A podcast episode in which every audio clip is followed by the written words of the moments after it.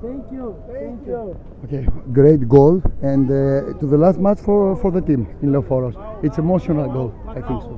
One goal, one goal, Pau. Gracias. I think I think it's emotional goal for you because it's the last match for the team in Leoforos for for this year. You go PAOK and you go in OAKA for the for the final. How do you feel? Uh, you know, we are trying to do our best, all the players, the team. Uh, of course, we are happy with uh, the victor today, especially because it's the last game in Leoforos. Uh, I am very happy with my goal because you know I could help the team, but now it's already past. We need to think in the next two games that uh, we have in front of us.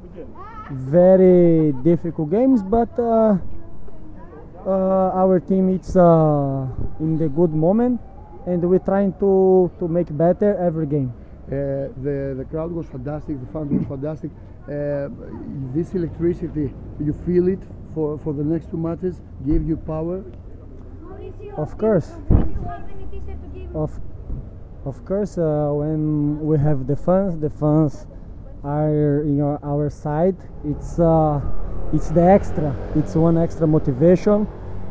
You know, um, they are happy with uh, the moment that we are now.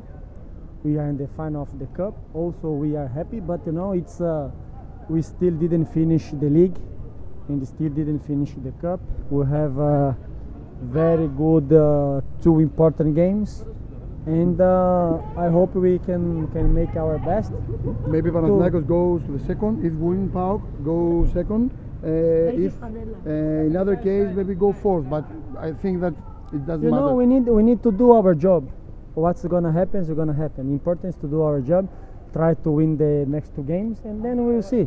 But it's like I said, important is Panathinaikos make their job. Última pregunta.